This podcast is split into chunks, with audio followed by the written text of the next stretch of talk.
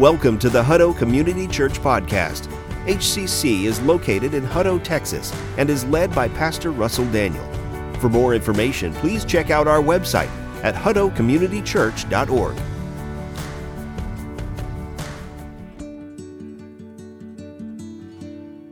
If you are not aware, uh, there is a small group of us who meet every Sunday morning at 9 o'clock over on that side of the building to pray. Now, while that is an open invitation to you, uh, I just wanted to share with you kind of what happened last week because it directly applies to our message. So, uh, what we generally do is we pray for the service, we pray for the kids' ministry, we pray for uh, the needs that we know about within our church that you guys have made known. And then we also kind of go around the table and we simply talk about what's going on in our lives and how we can also pray for one another. And it was interesting to me because as we went around the table, every single person was asking for wisdom in some area of life. So someone was asking for wisdom and how to um, uh, how to proceed and, and just family dynamics and how things were working. And, and then someone else asked for wisdom about what to do uh, it, with their uh, medical diagnosis that they had. And we went around the table and everybody was asking for wisdom. Now, as your pastor, I'm always thinking about what's next, right? So, uh, as last week, I'm already thinking about this week's message. And of course, we're talking about wisdom today as we dive into James chapter 1, and we're going to start in verse 5 here in just a minute. Yet, we all need wisdom in our lives, every single one of us. We need wisdom for how to rightly parent our children, how to talk to them about the things that are going on in this world. We need wisdom for how to care for an aging parent who maybe is not mentally there uh, completely and has physical and uh, all kinds of emotional dynamics that are going on and, and how to deal with, with them and do what is best for them. We need wisdom with, in a world where inflation is crazy, is how to handle our finances and, and what we're supposed to do with that and how we're going to make it. We need wisdom in literally every area of our life. And now, as we talk about this today, we're going to seem like we're going to hit three different subjects here. Okay? Because James is just kind of like that. It's almost like he shoots from the hip, but I believe it all ties together. And it especially ties back to what we talked about last week. And if you weren't here, number one, I want to encourage you to go back and listen to that message on your favorite Facebook, YouTube, or podcast channel. But I just want to tell you, we talked about the battleground of the mind. Because all of life is lived right here. And even when we're dealing with physical ailments, the battle is really right here. And we talked about two specific battles that we all face.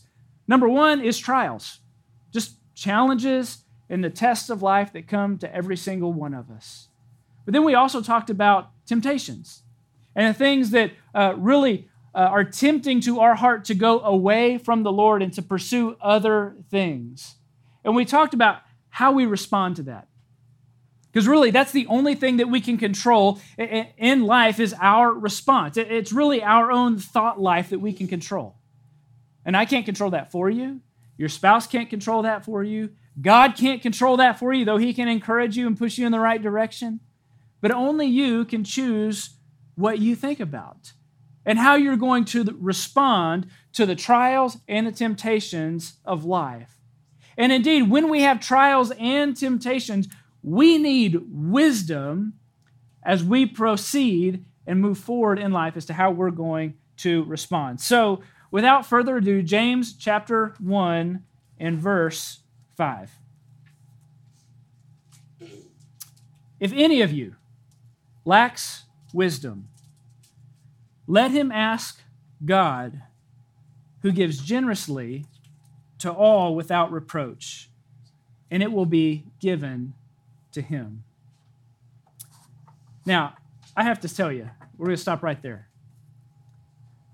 When trials come my way, when temptations come my way, when I've got to deal with the hard stuff in life, I don't often stop and ask for wisdom.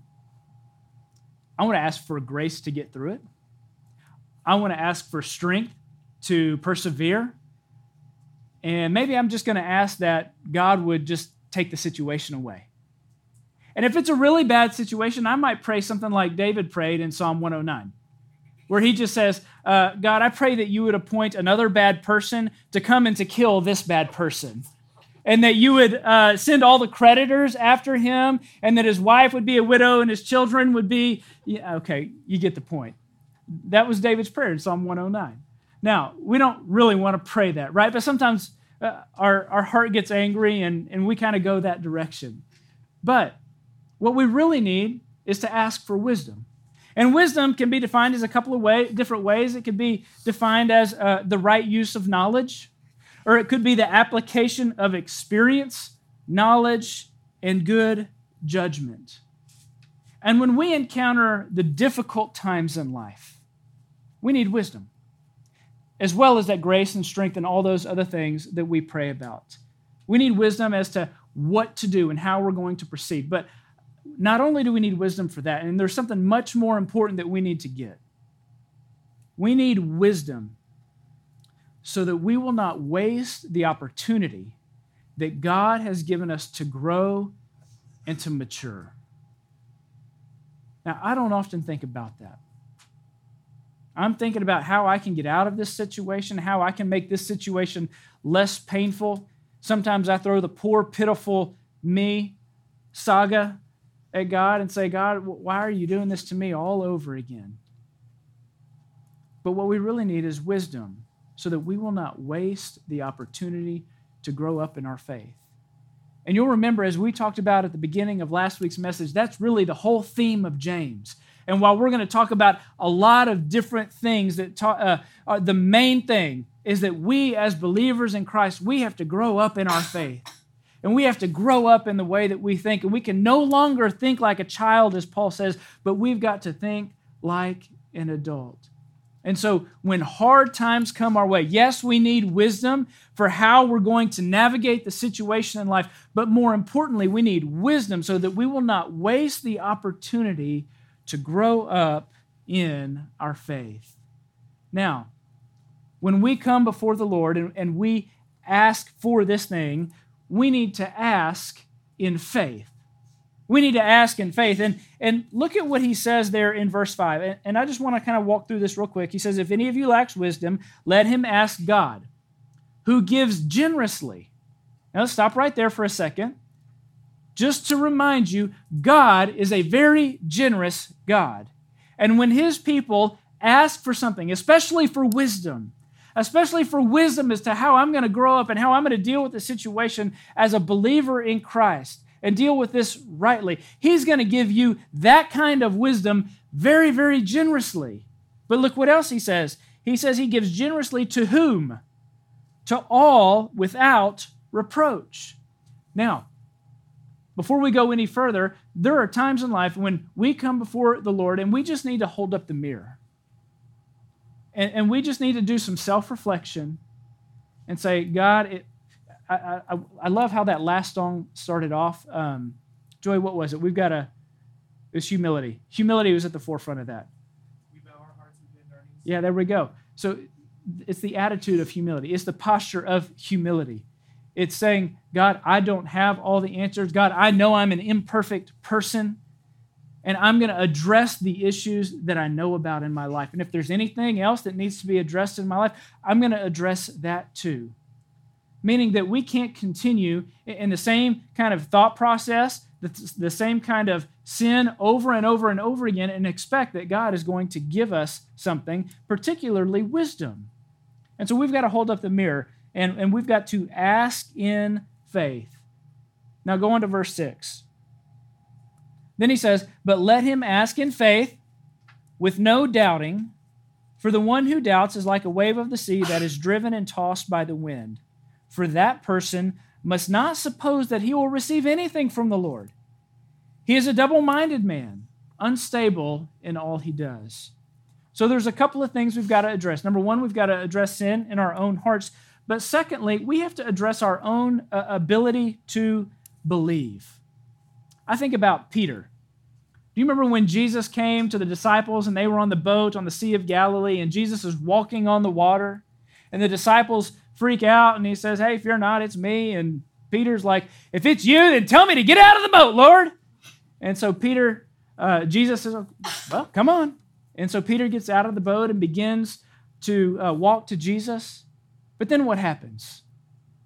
He begins to look at the wind and he looks at the waves, and all of a sudden he begins to doubt and he begins to sink down into the water. Isn't that like you and me? We gather in our prayer circles, we gather in our small groups, we, we can pray huge prayers of faith here at the church. But then we go home and we begin to deal with reality again. Monday morning hits, we step back into our job. That one person that we've been praying about, about how we need wisdom to deal with this one person, maybe it's your spouse, I don't know. Um, things begin to go off again. And all of a sudden, the prayers that we have prayed, we begin to doubt. Say, well, the Lord's not answering it this week. I guess God didn't hear me this time. I've got something wrong with me. God doesn't like me. He doesn't love me. And we begin to do the same thing Peter did. We look at the wind and the waves, and we have unbelief in our hearts when we've just prayed valiant prayers of faith. And so, church, we've got to make the decision. Again, this goes back to the battle of the mind, right? Because everything the world says is don't believe. God's not as good as you think He is. He's not going to give you that wisdom. He's not going to help you out in this situation. All of those thoughts come flooding in. We've got to push those away and say, No, my God sits on the throne. He is sovereign. He is God of the winds and the wave, and He's God of all the other things that are going on in this life. And I believe in Him. And when we proceed, we got to look for answers, right? If we're going to ask for wisdom, or if we're going to ask for provision, or whatever else that we're asking the Lord for, then we've got to keep our eyes open for God to bring that into our lives.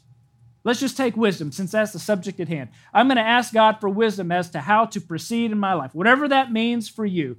If that is my prayer, then I'm going to make an earnest effort to find that wisdom that God is giving me. It might be through some kind of book that I'm going to read on the subject at hand. It might be that I just take a deeper dive into God's Word, that I spend more time in prayer, that I go out and seek godly mentors. I'm going to be open to all of the avenues through which God speaks so that I can hear from Him. Because if we just walk and say, Well, I prayed my prayer, I'm just going to go on about my way, do you think you're going to hear from the Lord? No, we've got to make an honest effort and be open to the Lord speaking and working and moving in our lives. So we've got to ask and believe what we're asking for. Now, Let's move into verse 9 here. Let the lowly brother boast in his exaltation, and the rich in his humiliation. Because like a flower of the grass, he will pass away. For the sun rises with its scorching heat and withers the grass. Its flower falls and its beauty perishes. So also the rich man will fade away among his pursuits. Okay, now, like I said earlier, it seems like we're going to hit three different subjects here in, our reading today. This would be number two. Um, and let's just take it at face value first, okay? What is he saying? Let me remind you of what Jesus said the first will be last, and the last will be first. He's saying that riches will fade. So if you're the poor person, then you might be poor on this earth and you might be down here, but in the kingdom of God, you're up here. And oh, by the way, if you're poor on this side of heaven, you have no other hope but God. So it's real easy for you to have a very strong faith because God is the only one who can ever come through for you. But if you are the rich in this life, which, by the way, living in America, in our society, I know we have financial struggles. I know that we are battling inflation. We are all on the rich side of this scale here. Okay? Let's be very clear about that. He says, Let him rejoice in his humiliation. What? I thought if you made more money, if you had money, then that was better in life. Remember, the first will be last and the last will be first. And essentially, what James is saying, and he's going to talk to the rich a whole lot throughout this whole book, he's saying, Humble yourself and rely on the Lord only, because riches will fade. Let's be honest here at the end of our lives, whatever we have in our bank account is going to go to somebody else. Somebody else is going to drive your car. Somebody else is going to live in your house and they're going to change the paint color and they're going to redecorate it and they're going to do all the things that you hate. But it's going to be theirs. And if you're lucky, maybe you'll pass some of that on to your kids. But somebody else is going to have it. It might even be Uncle Sam. And we just need to get used to that. That money has no value when it comes to the kingdom of God because God has all the money he needs. We can't do anything, uh, money does nothing for God. How many of you have watched the 30 for 30 series? You remember the episode called Broke? Anybody? Anybody? Okay. Let me just explain. So in 2009, Sports Illustrated did an article, and uh, they ended up making a documentary on this. And, and what that article said was that 60% of NBA players who make millions upon millions of dollars, within five years of retirement, they are broke. 78% of NFL players, two years after they were done playing, they had declared bankruptcy or were in great financial distress. Riches fade.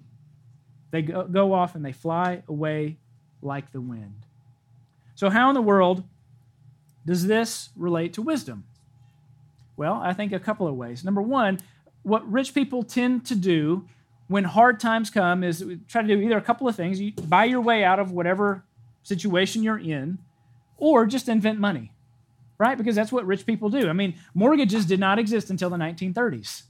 And that is an invention of money. You think about payday loans, think about credit cards, you think about, I mean, uh, cryptocurrency for crying out loud. Like we're just inventing ways of, of uh, so that we can make more money. Now, the tendency is for us to rely on that and not to rely on the Lord. So when he's talking about wisdom, rather than looking to ourselves and putting trust in ourselves or putting trust in money or comfort or all the other things that money can buy, we need to put our trust in the Lord.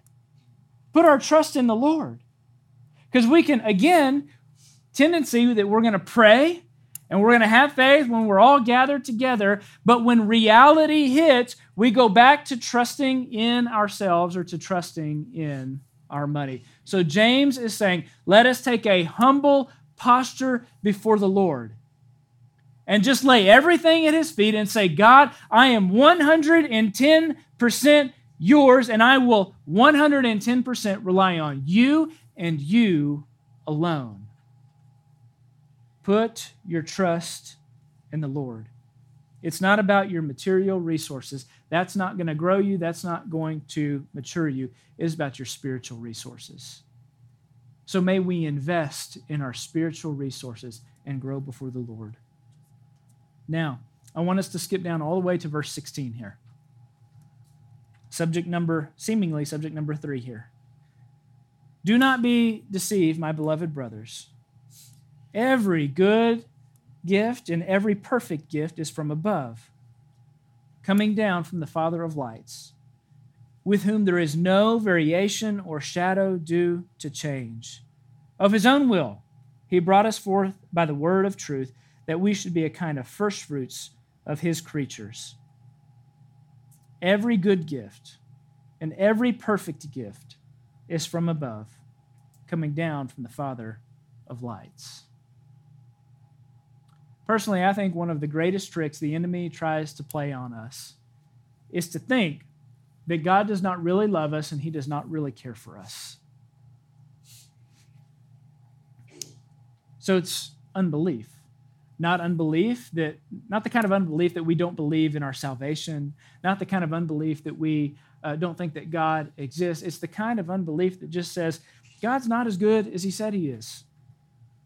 That we, if he can just put a little bit of doubt in our minds and we begin to go back up to what we just talked about and put our trust back in ourselves or our own things. And this is what happened with eve in the garden of eden. They're walking around. They've got this uh, they're living their best life, Adam and Eve, right? They get to walk every evening with the Lord, and everything is perfect. They care for the animals, they work the garden, no big deal. Along comes the serpent.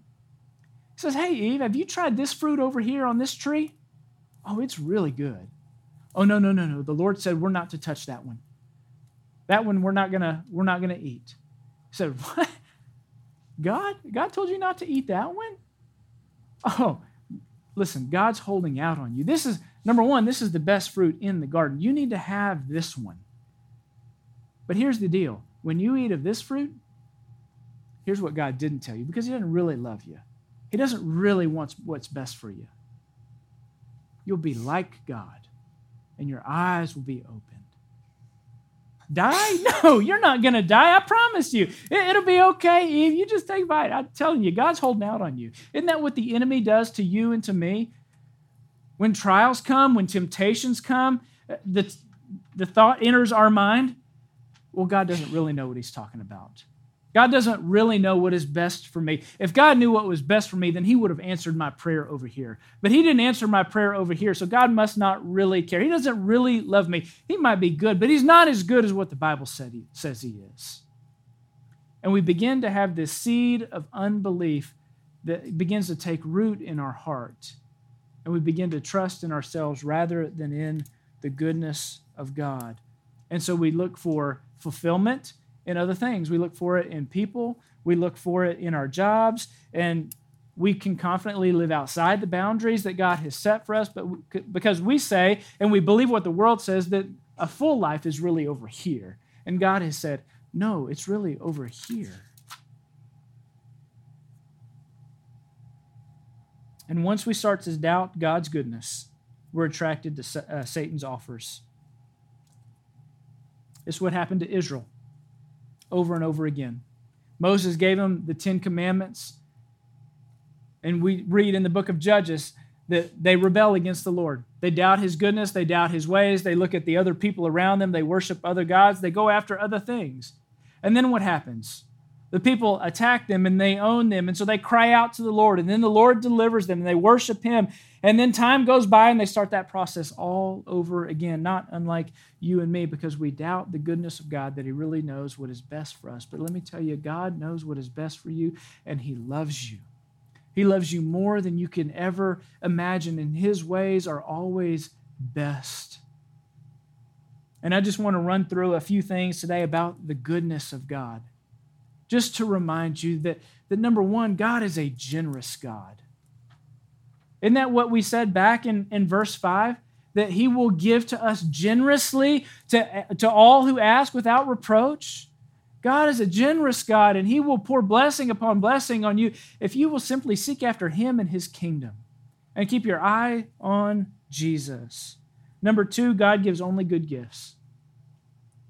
Nothing that is evil is from God. He gives only good gifts. Look at back at verse 17. Right? Every good gift and every perfect gift is from above. Number three, the way God gives is good. It means every act of his giving is good. Number four, he gives constantly. Again, verse 17, the little phrase, coming down. It's a present participle, meaning that it, it is happening now and will continue to happen into the future. That God is always giving and will not stop giving to you and to me. And number five, God does not change. He doesn't change. He never has and he never will. So he can't be any worse because he is holy, and he can't be any better because he is already perfect.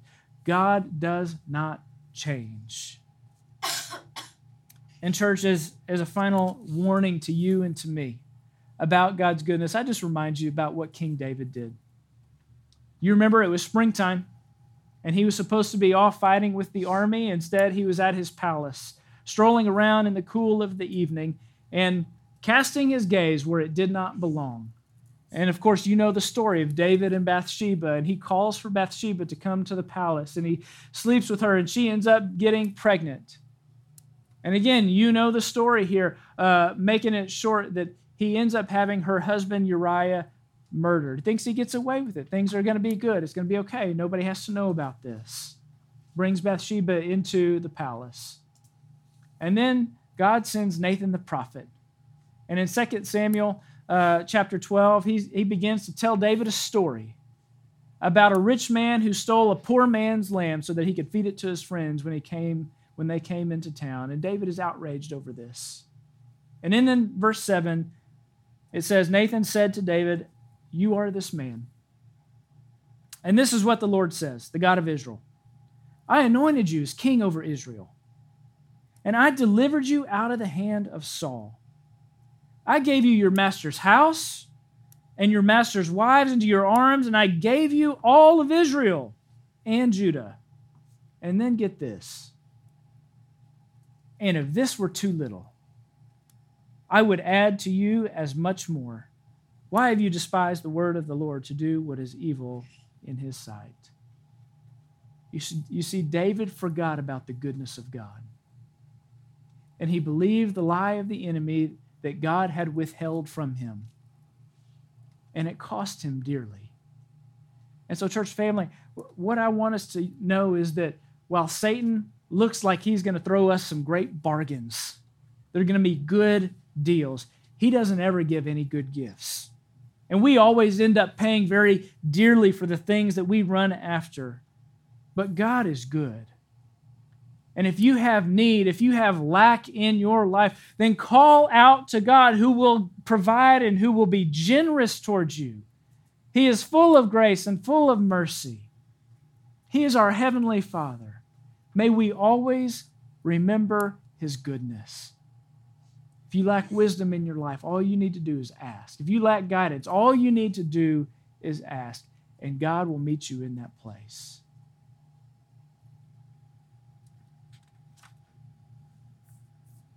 We ask in faith. We do not put our trust in ourselves, and we remember that God is always good. Thank you for joining us. If you enjoyed today's podcast, you can subscribe, share it with your friends, or visit our website at huttocommunitychurch.org. Thanks again for listening, and God bless.